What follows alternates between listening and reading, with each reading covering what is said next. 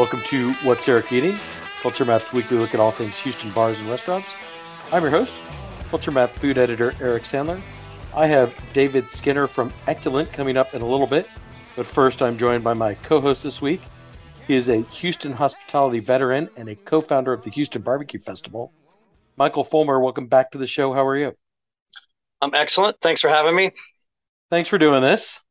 Let us dive right into the news of the week. Topic number one been a number of closings in the last couple of weeks. I just kind of want to run through them quickly. You know, basically, I'm, I'm going to sort of throw one out to you. And if you have thoughts on this restaurant, something you'll miss about it, you know, fire away. Let's start with Nino's, Vincent's, and Grappino di Nino. This is the uh, two Italian restaurants and a wine bar that were located on West Dallas Street, founded by Vincent Mandola. That whole property, which is about two and a half acres, has been purchased by real estate investors, including the owners of Heights Beer Garden and Holman Draft Hall, with an eye on creating a new dining district they're calling the Harlow District that will ultimately have six food and beverage concepts and 250 shared parking spaces kind of a mouthful, but Michael, I say all that to say to you. I mean, do you have any any memories of Nino's and Vincent's? Any any favorite meals or dishes there? Well, it's I mean, it's kind of an instant. It is an institution of Houston. You know, when you think about the Mandolas, the Carrabba's, and and the imprint that they've left on the Houston dining scene, past, present, and and and even into the future here. That that's got to be part of the conversation. I guess Nino's, I think, started first, and they did a more casual for Vincent's, and then the wine bar having all that property. And I always had like solid meals there. No, you know, nobody's reinventing the wheel, um, but it was always like solid. The, the service was fine. Uh, but I, and I, I can't even put my finger on why I stopped going there, but I hadn't been there in years. And maybe that illuminates why they've come to an end, at least in part. But, uh, you know, that, that, that's what I've got. Well, yeah, I mean, I you know, I for for whatever reason, you know, growing up in Houston, we we went to Damien's, which is you know Damien Mandola, one of Vincent's brothers, or or I should right, Vincent Mandola, who founded Nino's and Vincent's, uh, and then we went to Tony Vallone restaurant. So it was never quite in my family's rotation, and and you know, growing up an adult, you say you stop going, you you stop going for for the reason that I don't go to Damien's anymore, which is that I'm more enamored with other Italian restaurants that that are uh, a little less old school, right? Like you know, you and I might go to to Giacomo's or Ostia or Coltivare, or you know, we'll go super casual at a place like Paulie's, and that's kind of where we get our Italian cravings uh, satiated, right? It's you know these kind of old school restaurants sort of have a have a good life and then they kind of run their course and and you know kind of overshadowing all of this also is that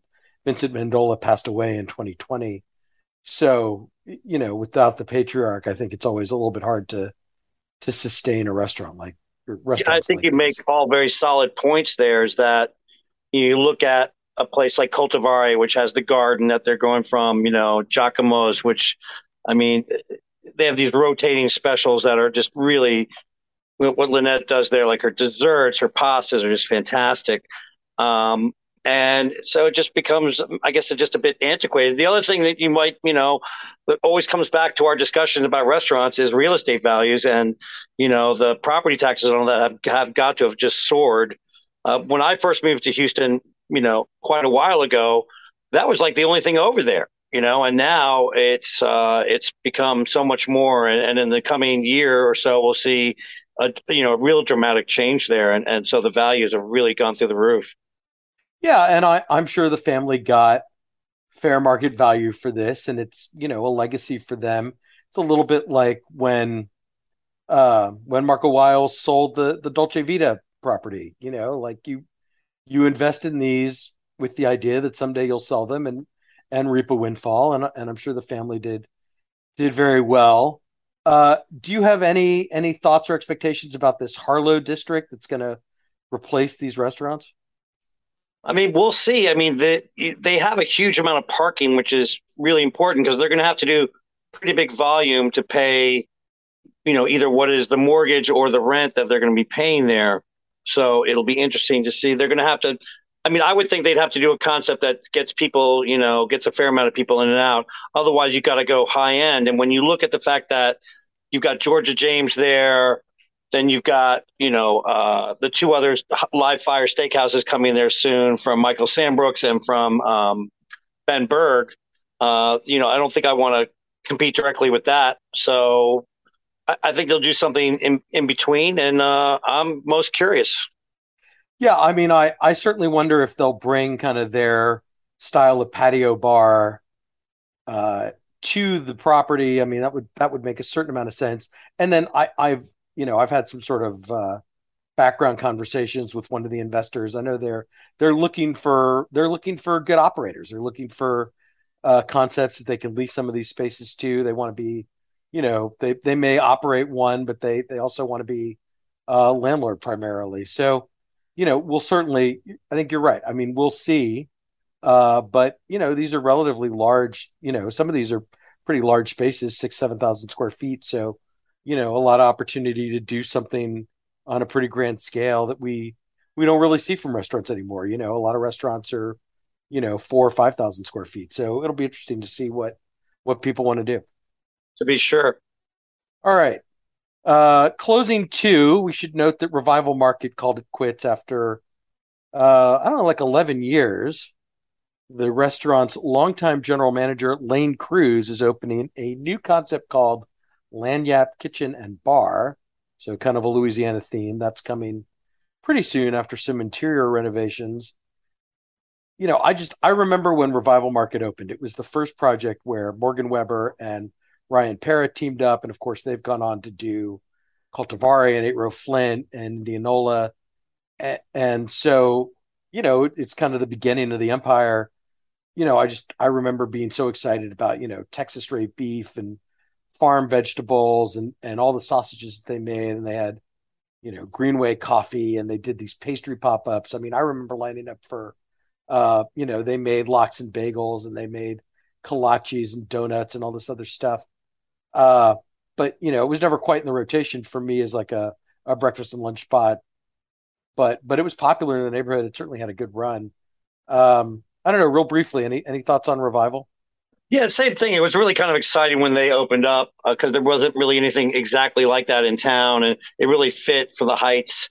I mean, you don't want to have to drive all the way to Central Market, and that's such a, a larger, more impersonal experience. Whereas, despite how good Central Market is, this was, you know, you're going to get you, you know, the whole idea of sourcing from really good places uh, and talking about what you're getting and really knowing what you're getting, and you know, the whole uh, organic movement, um, the farm to table movement. It dovetailed all very nicely with that. So it was like it was not a, a cheap excursion, but it fit well for the neighborhood and and lasted for quite a while in that respect. Um, you know, I never really quite made it. Also, when it started to segue into more of a cafe kind of experience, I'm like you. I went to like when they did the the whole hog for an anniversary. Man, they killed it. They did a great job. Brian really did really was really good.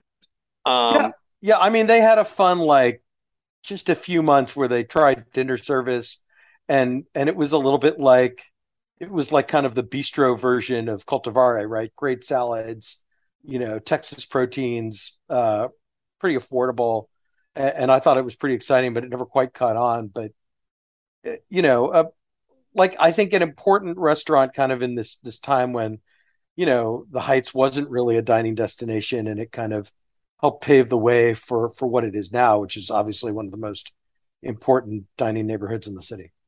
Yeah, and I'm really happy to see you know Lane Cruz, the GM, taking it over. Uh, she's you know been there a while, and she has great relationships in the neighborhood.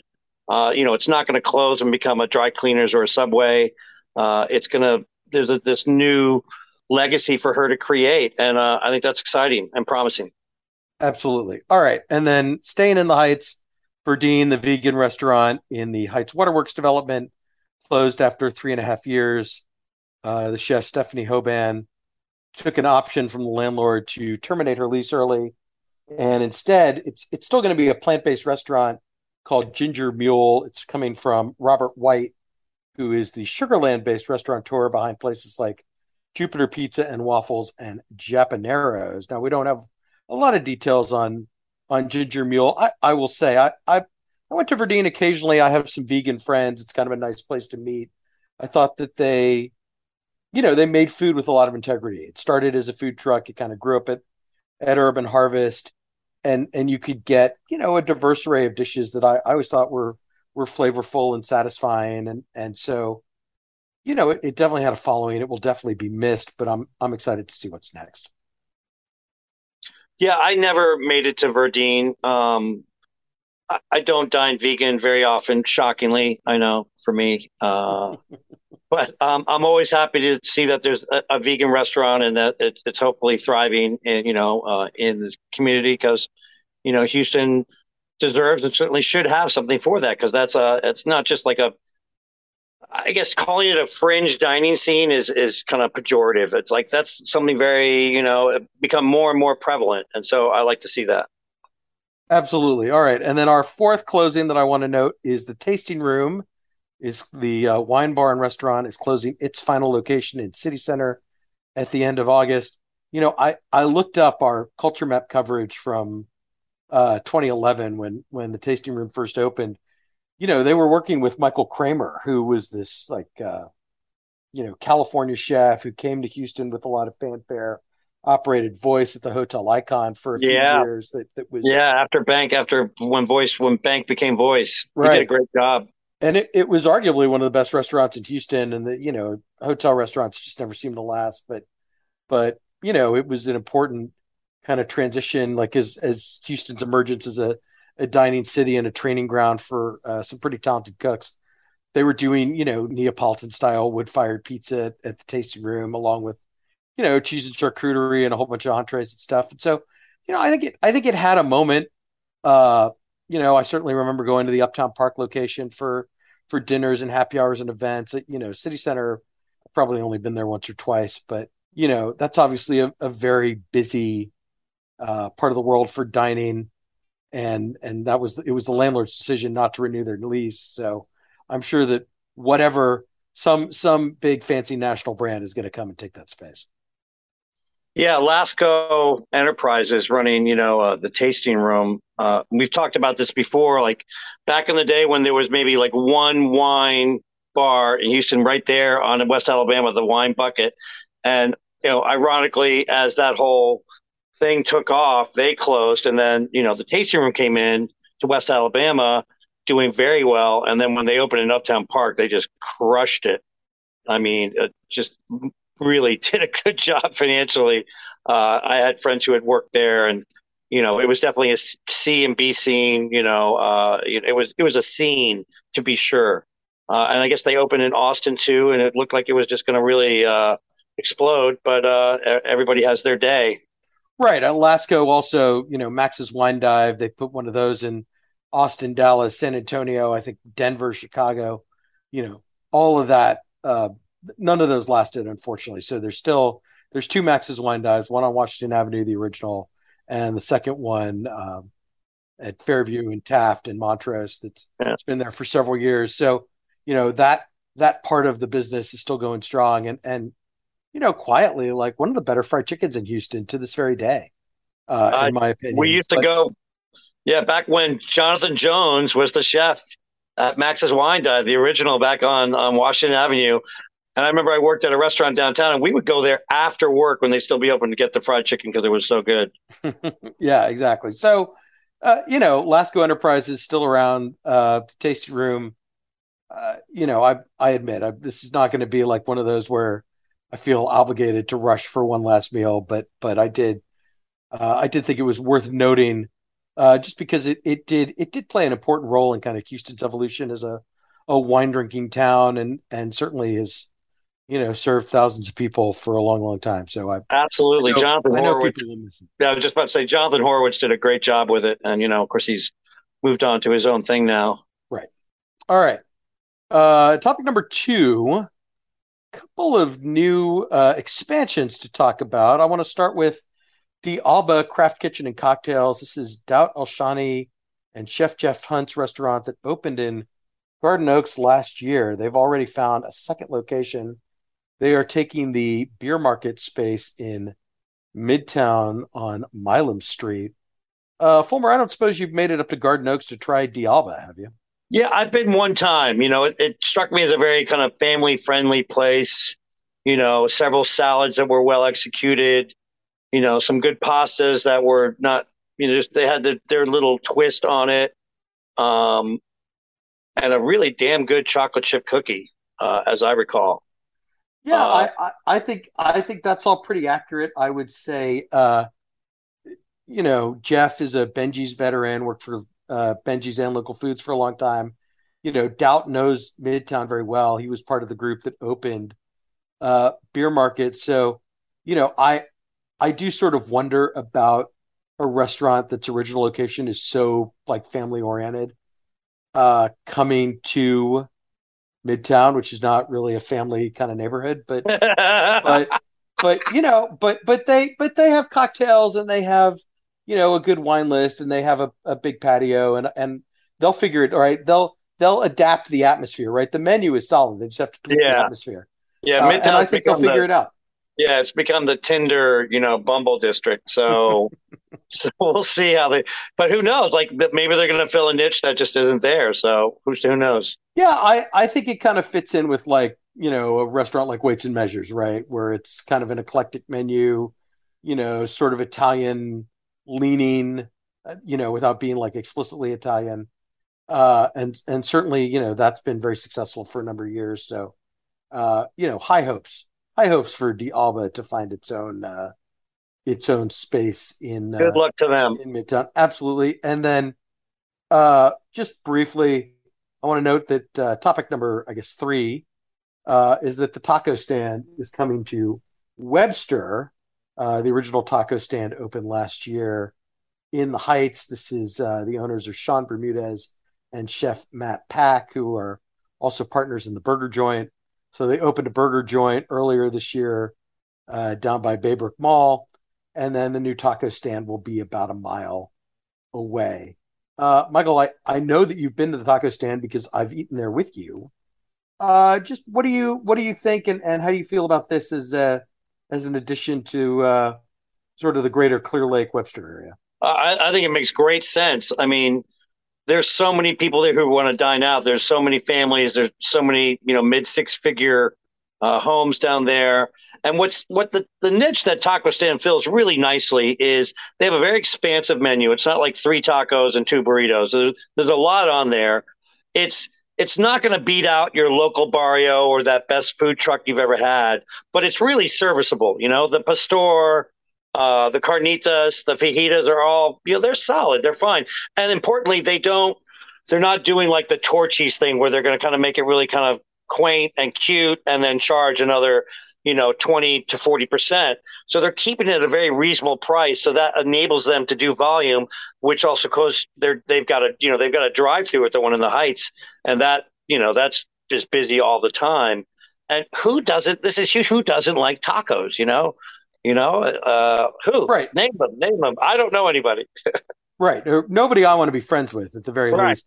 No, and and I think all of that's very well said. Right. They do traditional tacos with integrity. They they make the the corn and flour tortillas on site. They they have five house made sauces that are all flavorful and well executed. Yep. And they're they're tacos with integrity, right? Are they, you know, are they the best? Like and it's kind of like the burger joint, right? It, I don't think of the burger joint as making the best burger in Houston, but I'm never mad about going to the burger joint and having a burger. Exactly, exactly. So it, they keep their prices reasonable. The right. quality is there. Uh, and I'll got, say, I know, eat a taco stand pretty regularly. Like if I'm driving around the Heights and it's kind of lunchtime, I can roll through that drive-through. I can get, you know, three tacos and an agua fresca. It's fifteen bucks or whatever it is. Like it's not crazy. It's consistently tasty. Uh, so yeah, I think I think this is a great addition to Webster. I'm, I'm happy to see. Yeah, it's, uh, a, it's, that it's they're confident area. to grow. Absolutely. Yeah. So good for them. Michael, I'm going to say that does it for the news of the week. We will be right back with our restaurants of the week. Stick around.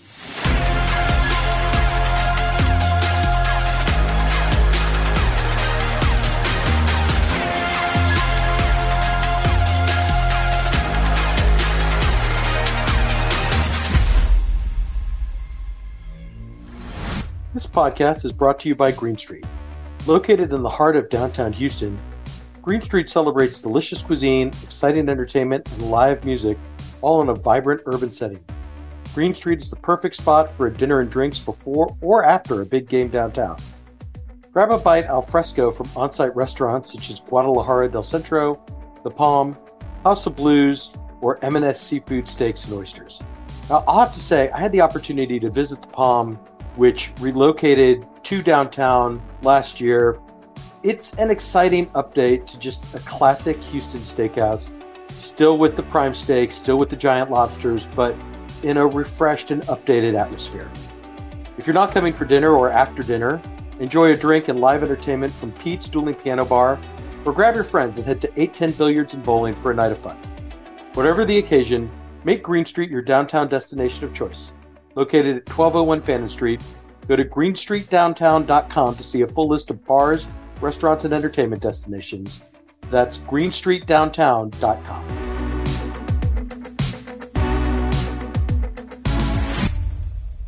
Michael, for our restaurants of the week, I want to talk to you about Gatlin's Fins and Feathers. This is the new chicken and seafood concept from Gatlin's barbecue owner Greg Gatlin and chef Michelle Wallace. It opened right down the street uh, from Barbecue Inn. What were your sort of impressions of of Gatlin's Fins and Feathers? What did you What did you like? First of all, I love the space. Uh, it has almost a diner look to it.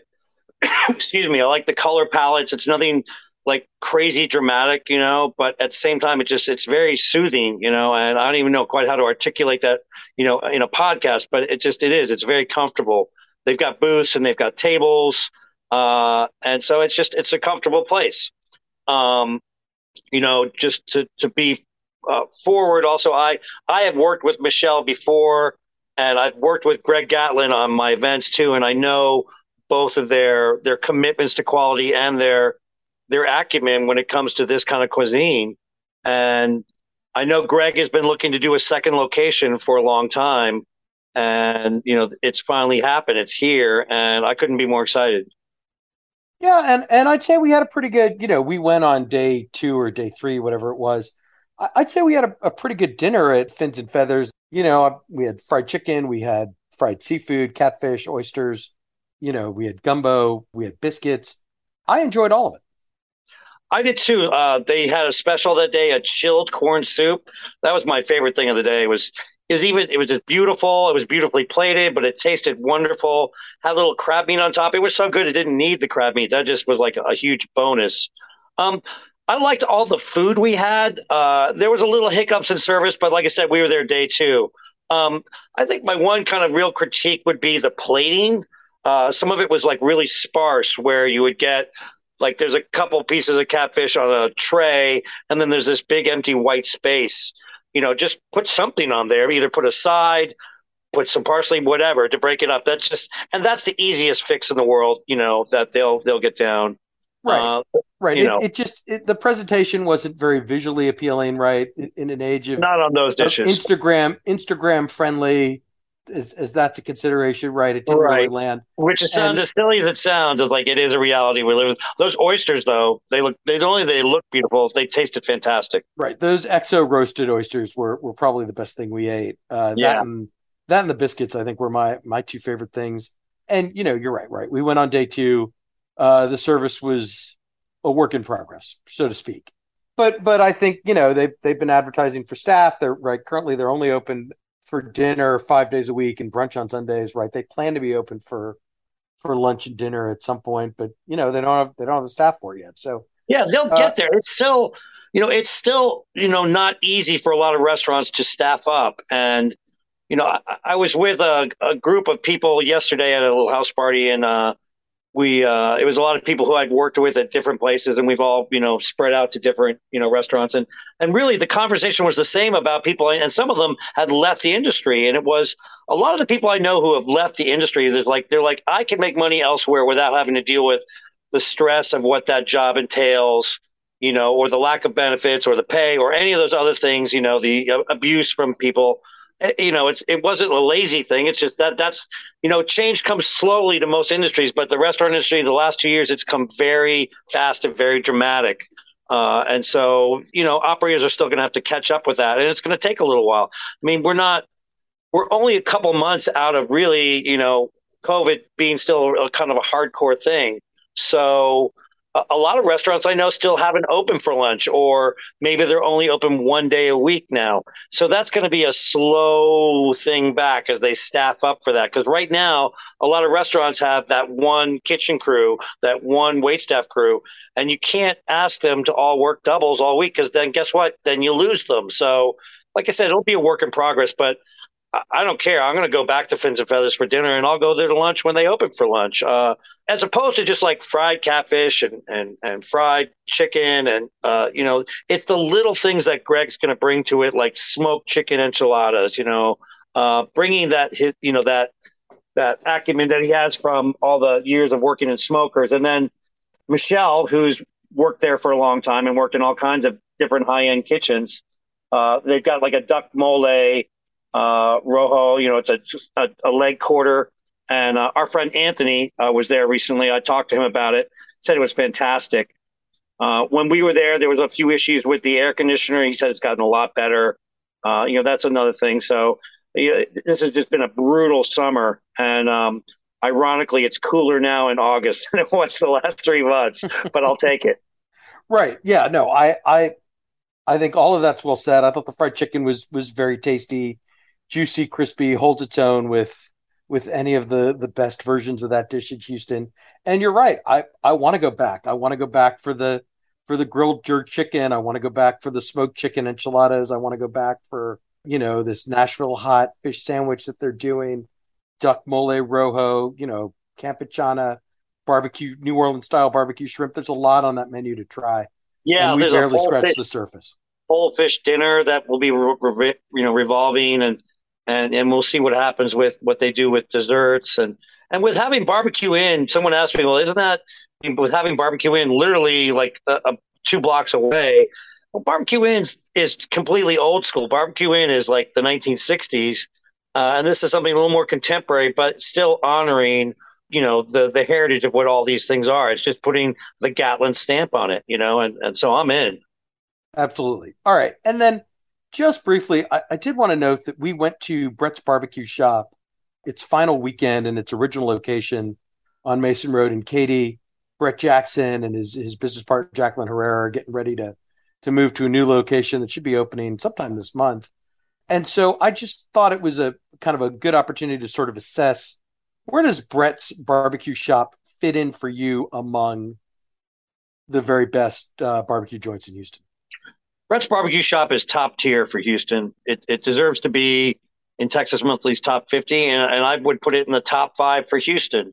Uh, it's really, like I said, when you when I talk about what is the different tiers, because the quality of barbecue has just gotten so good, not just in Texas, but really in Houston.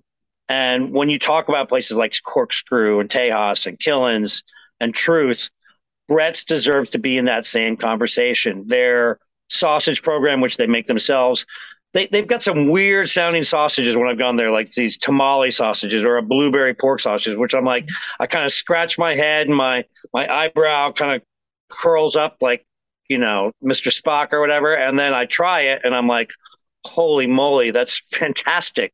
Uh, you know, I could go back just for that. But his brisket ranks as some of the best I've ever had anywhere in my life. It's that good and consistent.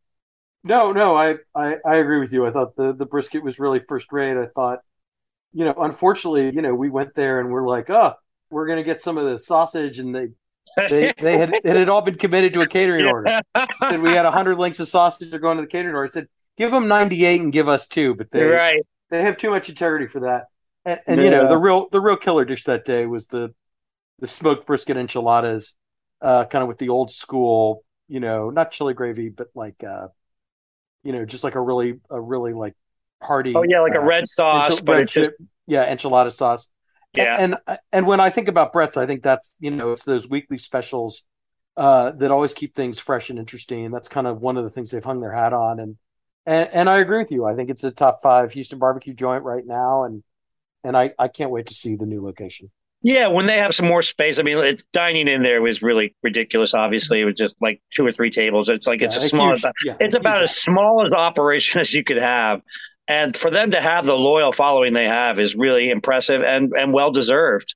Um, I, and their their specials was something that you know Brett had worked on, and then apparently Jacqueline just wrote out a whole calendar of when they were going to do them all. Like Brett was like, "Oh, we're just doing it this week," and all of a sudden he's like, "I guess we're committed to the rest of the summer," because they like she posted online, you know. But he's of course equal to the task. He's a he's a very hardworking and very capable guy, you know, and and just great history and, and very motivated, and and I'm really excited for their new spot. Uh, and we'll of course be making the trek out there when it opens. Absolutely. All right, Michael. I'm going to say that does it for the restaurants of the week. Thank you very much. Always a pleasure. Stay cool out there. All right, and I will be right back with David Skinner.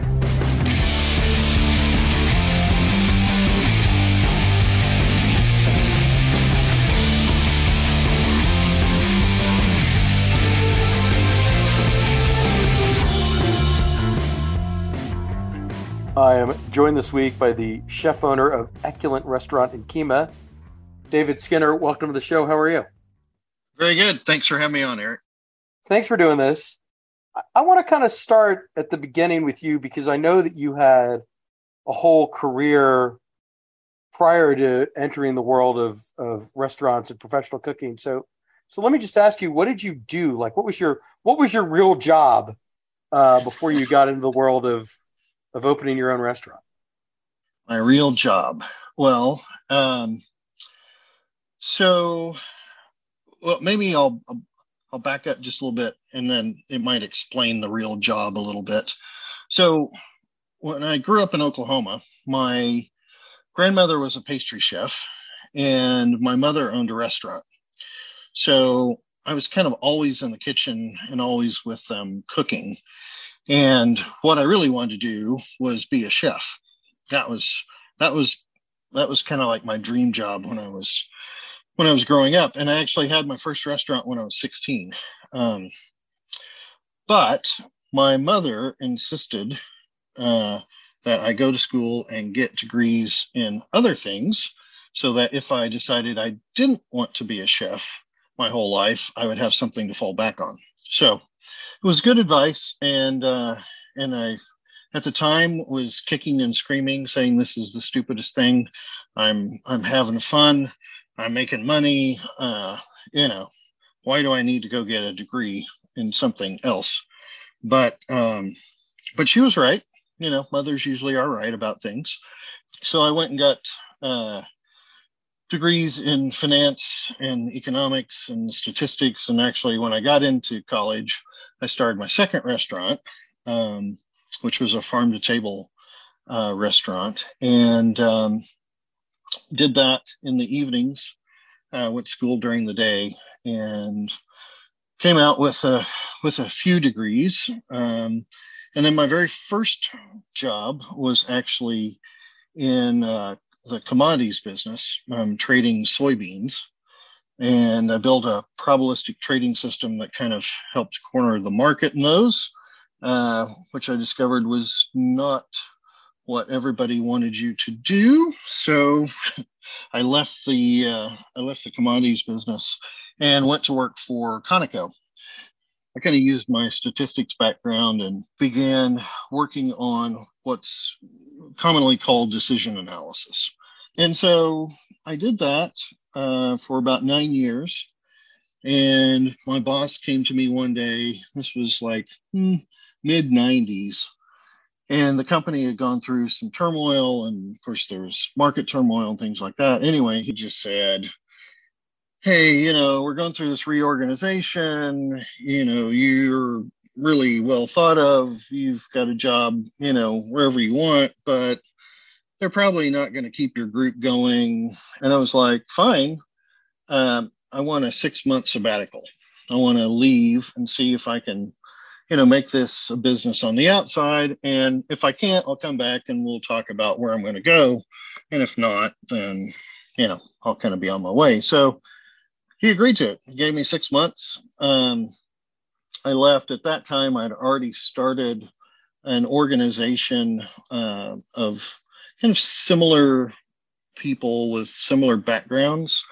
And so I had people in pharma and oil and gas and all kinds of places. And so I just started calling my network and lo and behold, the first company that uh, that responded was Amoco at the time in Houston, and they're like, "Hey, we've got this big uh, project uh, in the deep water, and um, yeah, we'd like you to make a proposal." I did. That project started out as six months, turned into two and a half years, and from that, basically, I started started my own company called Decision Strategies. I grew it to sort of the largest private strategy focused oil and gas company in the world. Um, sold that to the um, employees in 2010. Yeah, 2010. And then start a oil field service company with Michael Dell and his um, his investment group, um, MSDC on New York, and uh, did that for about four years, and finally couldn't take the investment guys any longer. Um, and so my wife's like, "What are you gonna do now?" And I, and she's like, "You could go start another consulting firm." And I'm like, mm, "No, I got this crazy idea for a restaurant." Right. So I, you know, I, I, I don't expect you to talk, you know, numbers or, or any of that, but it sounds to me like you were a highly successful individual in these uh, various endeavors. Your your, yes. your nest egg your nest egg is tidy. It's okay. Okay. Because because I I feel like it it takes like that kind of financial security to do what you did, right? To to create a It does. A, oh, nobody else would do that. It would be insane. right. So so so let's shift to Eculent and, and maybe you know, not just to open a restaurant, right? Because you could have opened a, you know, a seafood shack in the Kemah Boardwalk and been just fine. but but a, a, a tasting menu restaurant that I'd say is inspired by uh, some of the most ambitious restaurants in the world. Maybe start with kind of how you decided that that would be your focus, and then and then what you did to prepare to to open it. Sure, absolutely. So um, you're right. I mean, the uh, people ask me all the time. You know, the, the common questions I get are, "How'd you come up with a name?" and you know, why Kemah, and and uh, and why this kind of restaurant. So um, the easy answer on the name is it's Latin. Um, so esculent is to be eaten. Uh, I really liked that, but unfortunately, esculent.com had already been taken. So I was like, I really like the meaning. I like the name. How can I make it my own? So I took the S out. So I always tell people I'm the S in esculent. Um, so uh, yeah. But the idea came probably a good, oh, had to have been like 2005, 2006. Yeah, somewhere in there. So it's been a while. Um, I took a uh, I took a trip to China, and and I was on my way to Beijing, and I had I won't say where I had the meal, but but I had a meal, and let's just say it did not agree with me on a 26 hour flight. And so the whole time over on this flight, um, besides spending time in the bathroom, um, I started thinking about why can't you have a decent meal at the airport, right? What why isn't there really really good food at the airport? and then that led me to thinking about what kind of restaurant has not been done, and I couldn't come up with one. You know, honestly, there's so many fusions. There's so many, you know, different things, especially now. But but even back then, there was just you know so many things going on and so I, I literally could not come up with an idea on the way over. But on the way back, I opened up my book and I kept thinking about it. And I was like, hmm, okay, well, I'll just use my standard process I use with clients, and I'm going to break the problem down and figure out if I can solve it. And and what I came to is the fact that every restaurant, the atmosphere is static, right? You walk in, the tables and chairs are are where they are. You know, people don't tend to get up, you know, other than to go to the bathroom or something, right? So you're not moving around. Um, every cue in the restaurant is geared towards whatever cuisine is being served, right? You walk in a Mexican restaurant, there's going to be a serape somewhere, there's going to be a sombrero, there's going to be mariachi music playing in the background. Right. And the seafood all, restaurant, you got the fish tank, the Italian the restaurant, fish. you got the Chianti bottle, the exactly. red white tablecloth. Yeah, yeah. Yeah. So so we're geared to that. Our brains are designed to function off of these cues.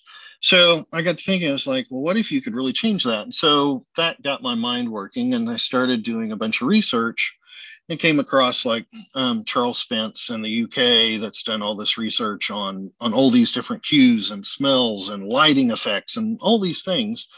And I was like, wow, that would be really cool if I could come up with a restaurant where I could just change anything at a moment's notice and just see what it does. And so to me, it was like just a big ass experiment, you know, that I was on the hook for financially.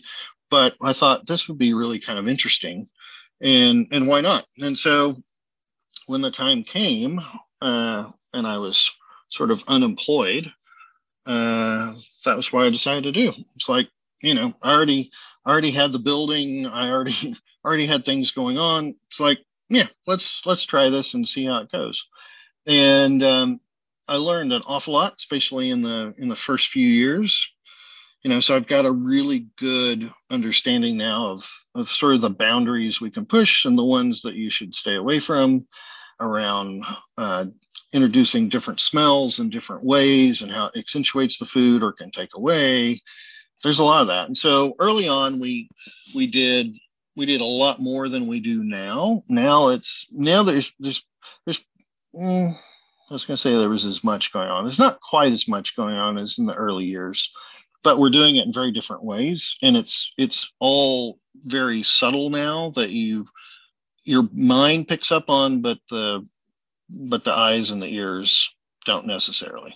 Yeah, I, I, I wanted to kind of dive into that because I, I you know, I probably dined with you six or seven years ago.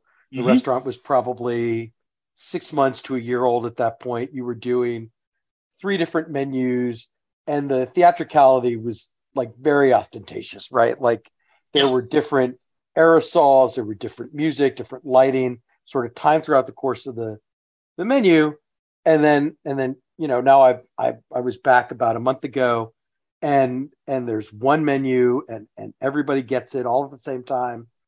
And and there's still some lighting cues but it's it's subtle in some ways it's yeah it's a lot more subtle. I, that's a good word. So how did you sort of get to that place where you you've evolved to where you are now? With the atmospherics or? With kind of the whole experience right? Like your how has your thinking evolved to to to get to where you are now? So um like I said, we we learned a lot. Uh, you know, that first year was really it was a lot of trial and error, and it wasn't just on on sort of what we did with the atmosphere and the food and the menus and and all that. It was you know figuring out staffing and figuring out you know what kind of chefs could I actually hire um, that would get it right. Um, the very first chef I had, which is probably the yeah Michael would have been the one that was there when you were there. Um, so he came from the CIA, um, great chef, but he he was sort of set in his ways. That's probably the best way to put it, right? And right because I, I have this vision that that someone who's like a, a very like very classically trained and grew up working at certain kinds of you know had their training at certain kind of restaurants would be constantly telling you like, no, no, you can't do that. Exactly. And, and, and I can't imagine, I can't imagine that that worked very well with you. Not too well. No, as a matter of fact, that was our first fight that we had. And he actually stormed out of the restaurant. because um, he was he was working on a hollandaise and he was having a problem and it was breaking. And I'm like, you know, I know three ways to make that so it'll never break. And he's like, that's impossible. And I'm like, no, it's very possible. There's three different ways to do this. It will never break no matter what you do to it. And he's like, well, I don't believe you. And I'm like, well, you want me to show you? and he's like, yeah, go ahead, pick one, show me. So I did. I made this this hollandaise, and I'm like, try it, try heat, try acid, try you try whatever you want. Guarantee it won't break. He couldn't break it. And he stormed out of the restaurant, pissed off. And I'm like, well, he won't be back. and, uh, right, oh, right. And How I, dare you I, try to teach me something? Exactly. And I bet him fifty dollars too. So he's embarrassed so and he's out fifty bucks. I got it. Okay. Yeah. Yeah. So uh, so the next morning he actually showed up and he's like, uh, I apologize for for storming out of here. That wasn't professional. I shouldn't have done that. But he's like, I spent $120,000 going to the CIA and they couldn't teach me this. And you taught me this and you didn't go to the CIA. And I'm like, uh, there's all kinds of things I can teach you that the CIA did not teach you. and and he was like, show me how you did that because I really want to know. like, okay. And I said, by the way, here's your fifty dollars. And he's like, but but I lost. And I'm like, it's okay. It's a learning experience. Here's your 50 bucks. Here's how we do it. And learn from this. And and now you have a way you can think about how you make sauces, all kinds of sauces that won't break. And uh, and he was just like, okay and and at that point i had him converted. But but i've had others that come in and it's the same thing. It's just like well this isn't how they taught me to do it in school. And i'm like yes i understand that. That doesn't mean that's the only way you can do this. And and so the hard part i have with with most chefs now the the great thing is the team i have now has been with me a while. And and I was able to sort of unlearn a lot of the things. In fact, all of them, all of them have been trained at the French school, um, and and I'm just like, uh, here's how you have to think about this differently. Here's how you have to do this differently if you want this to work, right? And and so that was that was probably as hard as anything. But but that first that first year, it was you're right. We had three menus. Uh, I was I was I was so ambitious. I was like I, and and and part of it was because for me it was just it was a pure experiment. It's like I don't know if this will work or not. And I told my wife, I'm like, I'm going to give it five years. At the end of five years, if it's not working, I'll just turn the lights out, lock the door, and say, okay, it was it was an interesting experiment. Here's what I learned, right? But yeah, early on, I was really trying to push every every button, every boundary. It's like what what tempo should the music be at? Uh, you know, I I've got I have a have a good friend and actually own part of a music company. Um, and because he was a musician too, I'm just like, this is the tempo I'm looking for. Because there's there's a lot of things um, that you can affect, even even taste with music, depending on tempo and tone. Um, but we were really pushing it pretty far. And the same thing with the smells. I mean, there's things there's things that we did in those early years that were just you know too far out there. Um, and and then and and the three menus, and we had 32 seats when we first opened. I mean, it was just it was just too much. And so I started looking at okay, how do we how do we pare this back? Not so much around just trying to make it to where it was, you know, um, at least had a shot at being profitable, but so that we could we could really kind of fine tune and hone in on on the craft, which is which is what we are was focused on from the beginning. But um, it's now very everything is very subtle. The only thing that's not as subtle is the lighting, but there's there's still kind of a reason for that but everything else is has gone very subtle. And even though um, we don't do as much with smell as we used to, there's still a number of things that we do, kind of little tricks here and there, um, like the forest dish. Right, you know. I, right. I'm right. I, I actually, I'm, I'm glad you brought that up because it was one of the ones that uh, Matt Harris and I talked about uh, a couple episodes ago when when we talked about our meal. I, I'd say it's probably the most theatrical dish because it, it comes in that giant cloche. It's filled with smoke, and you know the lighting is dim. You can't quite see, you know, what you're eating What's there? necessarily. Right. You have to kind of explore, you know, with your tweezers and with your fork to to find the different mushrooms, the escargot, the soil, the you know, all of the different components. So just specifically, kind of what inspired that dish? Did you did you see something like it somewhere else? Because I, uh, you know, of, of everything we ate, that was certainly the most memorable. You know, Mhm, and and mhm, and yeah. also very delicious. Yeah, well, thank you. Uh, no, nobody's done a dish like that that I know of. Um, matter of fact, you know, the thing that's I've kind of prided myself with is we don't do dishes you're going to find anywhere else, you know, um, and that's been a lot of the hard part too. Um, you know, trying to to come up with things that um, are number one delicious because if it's not good, I'm not going to serve it. Um, but number two done in a way that um, you know hopefully sparks memories or creates new memories for people. Um, and the forest dish is one in particular. So um, i used to uh, i used to go camping a lot when i was a kid and um, my grandfather used to take me and we we'd go in the woods and you know we'd we'd take trips to colorado and other places and and it was just one of those things it's just like I want a dish that reminds me of being in the forest. And so with that dish, you're, you're right. It comes out, you know, the smoke obscures, you know, what's in there. So you don't really know what it is until we remove the cloche.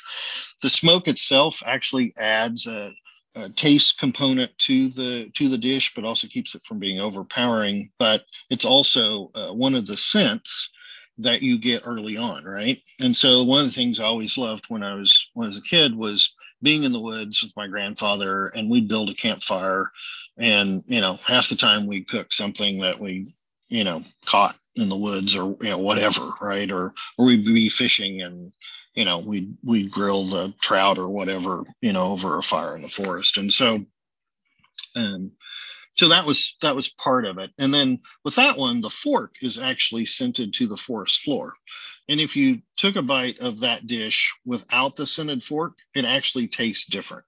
But that's a lot of the the thinking and sort of prep that, that goes into it. But but I wanted a dish that would just take you back to being in a forest. And I have lots of people in, you know, and they've come from Seattle and other places, and they're just like, oh my God, this reminds me so much of home. You know, and and that's that's what I want. You you got a great review in the Washington Post from uh, Tom? Tom Sietsema. Yeah, I mean, did you did you know it was him, and and kind of what did that do for your for your restaurant? No, uh, that's the one thing. If you, if you know Tom, he's he's always in disguise. Um, there's like no pictures of him on the internet. There's there's nothing, right? Yeah, that was kind of a it was kind of a weird thing. So I had gotten an email from um, uh, Marianne uh, at the Washington Post, and it, and it was it was this cryptic email, and it and it was like. Um, We'd like to come and do a, a video of your restaurant for a new video series we're going to do at the Washington Post. Um, if you have questions, please call me at the number below. And honest to God, I thought somebody was punking me. That's really what I thought. I'm like, the Washington Post is not coming here. They're not.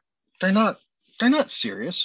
And so I'm like, all right, I'm gonna call the person's bluff. So I called the number, and it was like, uh, leave a leave a message. And I'm like, hmm, okay. So I left a message, and literally no return phone call, no nothing for like two weeks. And finally, I get a call from her, and she was like, "Oh, I'm sorry, we were off on safari, and I just have returned." And I was like, "Oh, well, okay."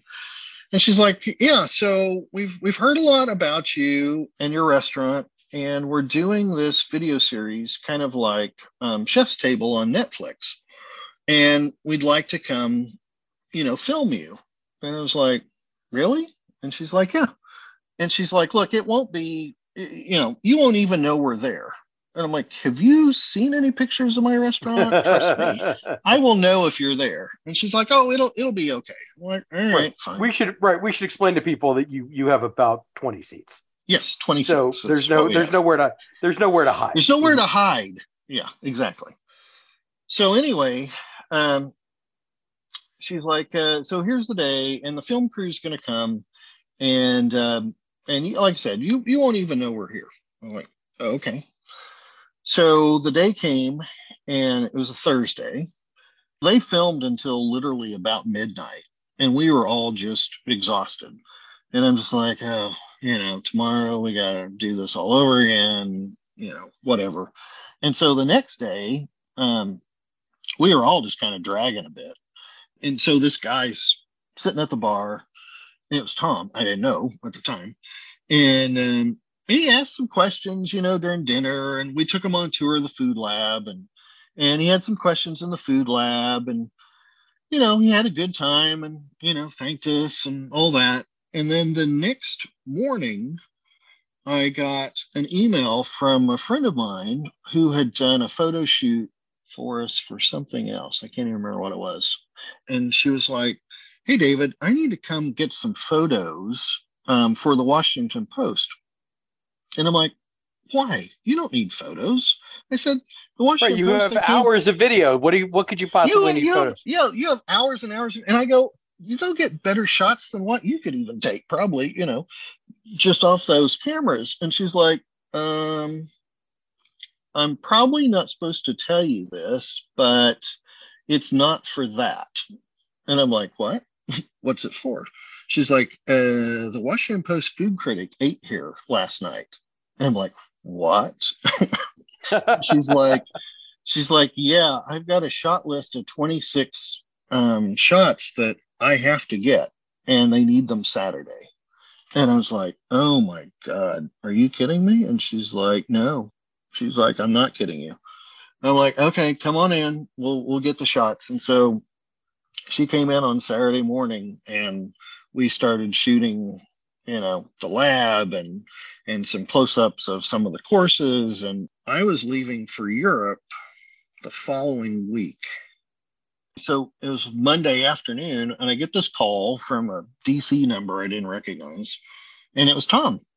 And he's like, um, yeah, I'm writing a I'm writing a piece for the Washington Post, and um, because my mind is still swimming in all of these questions, you know, things that you did, I I just I haven't seen before, I can't figure out, and you know, I'm not going to ask you for your secrets, but you know, I do want to know kind of how you did some of the stuff. And I was like, okay, fine.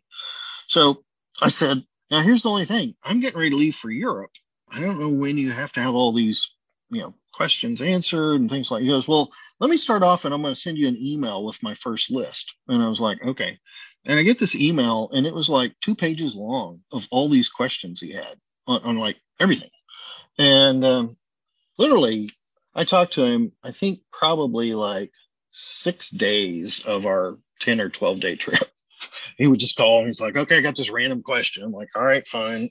you know, and in the end, he did a pretty good job on the on the review. There was one or two things that he still had wrong, and I pointed out to him. Um, but the but, but certainly, came- I mean, but certainly the the prestige of his reputation. I mean, he's a James Beard winner. You know, one of the most prominent food critics in America. I, I mean, it must have it must have spiked some serious interest. Oh, it did. It did. Yeah, and and it came out, and I was still, I was still in Europe. Uh, we were, I think, we were flying back the day it came out. Matter of fact, I remember you emailed me or texted me or something, and you were just like, "Hey, any comments on the Washington Post review?" And you, I, you were the first one to do it. I didn't even realize it was out. well, yeah, I, you know, just as an editorial, like we, for whatever reason, our readers, uh, well, I, I mean, I, I appreciate there's a civic pride in our element of our coverage. And whenever a Houstonian, a, a business, a restaurant, whatever, a chef earns national recognition, that that's people get really excited for them. So that's always been a an aspect of our coverage. So yeah, you get you get reviewed in the Washington Post. You're going to hear from me. I'm going to hear it from you. Okay, good. I like hearing from you, so it's it's fine. You can call me anytime. I'll tell you about some other things coming out. But anyway, yeah. So I log. Let's see. We were on. I think we were on Open Table at that time. Yeah, pretty sure it was open table. And um, so I log in to look at the reservations, and it's like yeah, just no nothing left. I mean, we've always the first two years, maybe two and a half years, things were kind of like, yeah, you know, tonight's okay, but you know, it's not great. We'd have open tables. And then by about year three, definitely year four, we got to where we really didn't have any open tables. And then when this came out, it just it was it was a in some ways it was a nightmare because at the time I would open three months of reservations at a time. And so um, it was like everything was gone just immediately. And then we opened the next three months after I got back, and those sold out in like maybe a minute. And ever since then, I mean, right now, because of the economy and stuff, we're not selling out as fast as as we used to. But we used to sell out in a couple of minutes, and and now sometimes it's a day or whatever. But yeah, so that's that's definitely affected it. And then um, this year, I don't know when some of it's coming out. We did a um, we have two two TV things. Um, Texas Country Reporter came. Uh, matter of fact, I just talked to them because I thought it was going to come out in September, October, and now he's saying it's slated for April. That they're that we're going to be on that show. But we've got a there's a national network that came and filmed us in May, um, which I'm not not allowed to say what it is or what they're going to do, but it's a it's a brand new um, food series, and we're season one. So all right, well, well, let me just say we uh, we've run longer than I anticipated. Oh, sorry. Um, I can talk and and it and it no no I, it's it's been great. Um, I didn't get a chance to ask you about the new restaurant you're opening with uh, Chef G and Graham from Street to Kitchen, but but all that means is that you know in December before you open that restaurant you and Chef G will come back and we'll we'll do this all over again.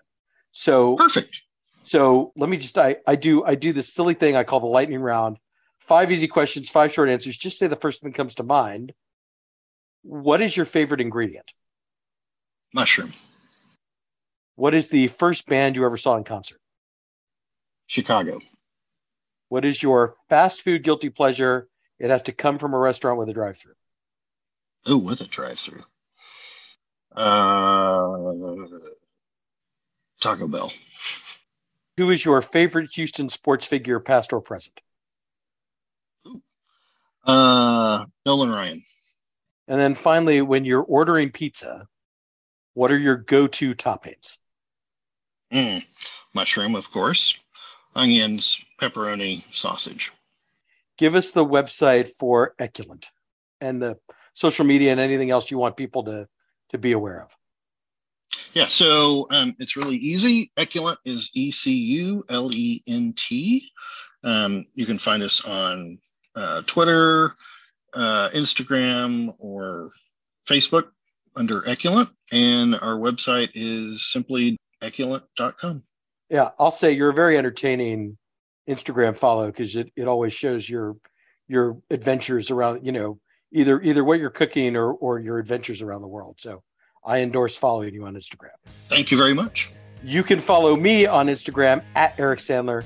Keep it locked on culturemap.com for all the latest Houston bar and restaurant news. Thanks so much for listening. I'll be back next week.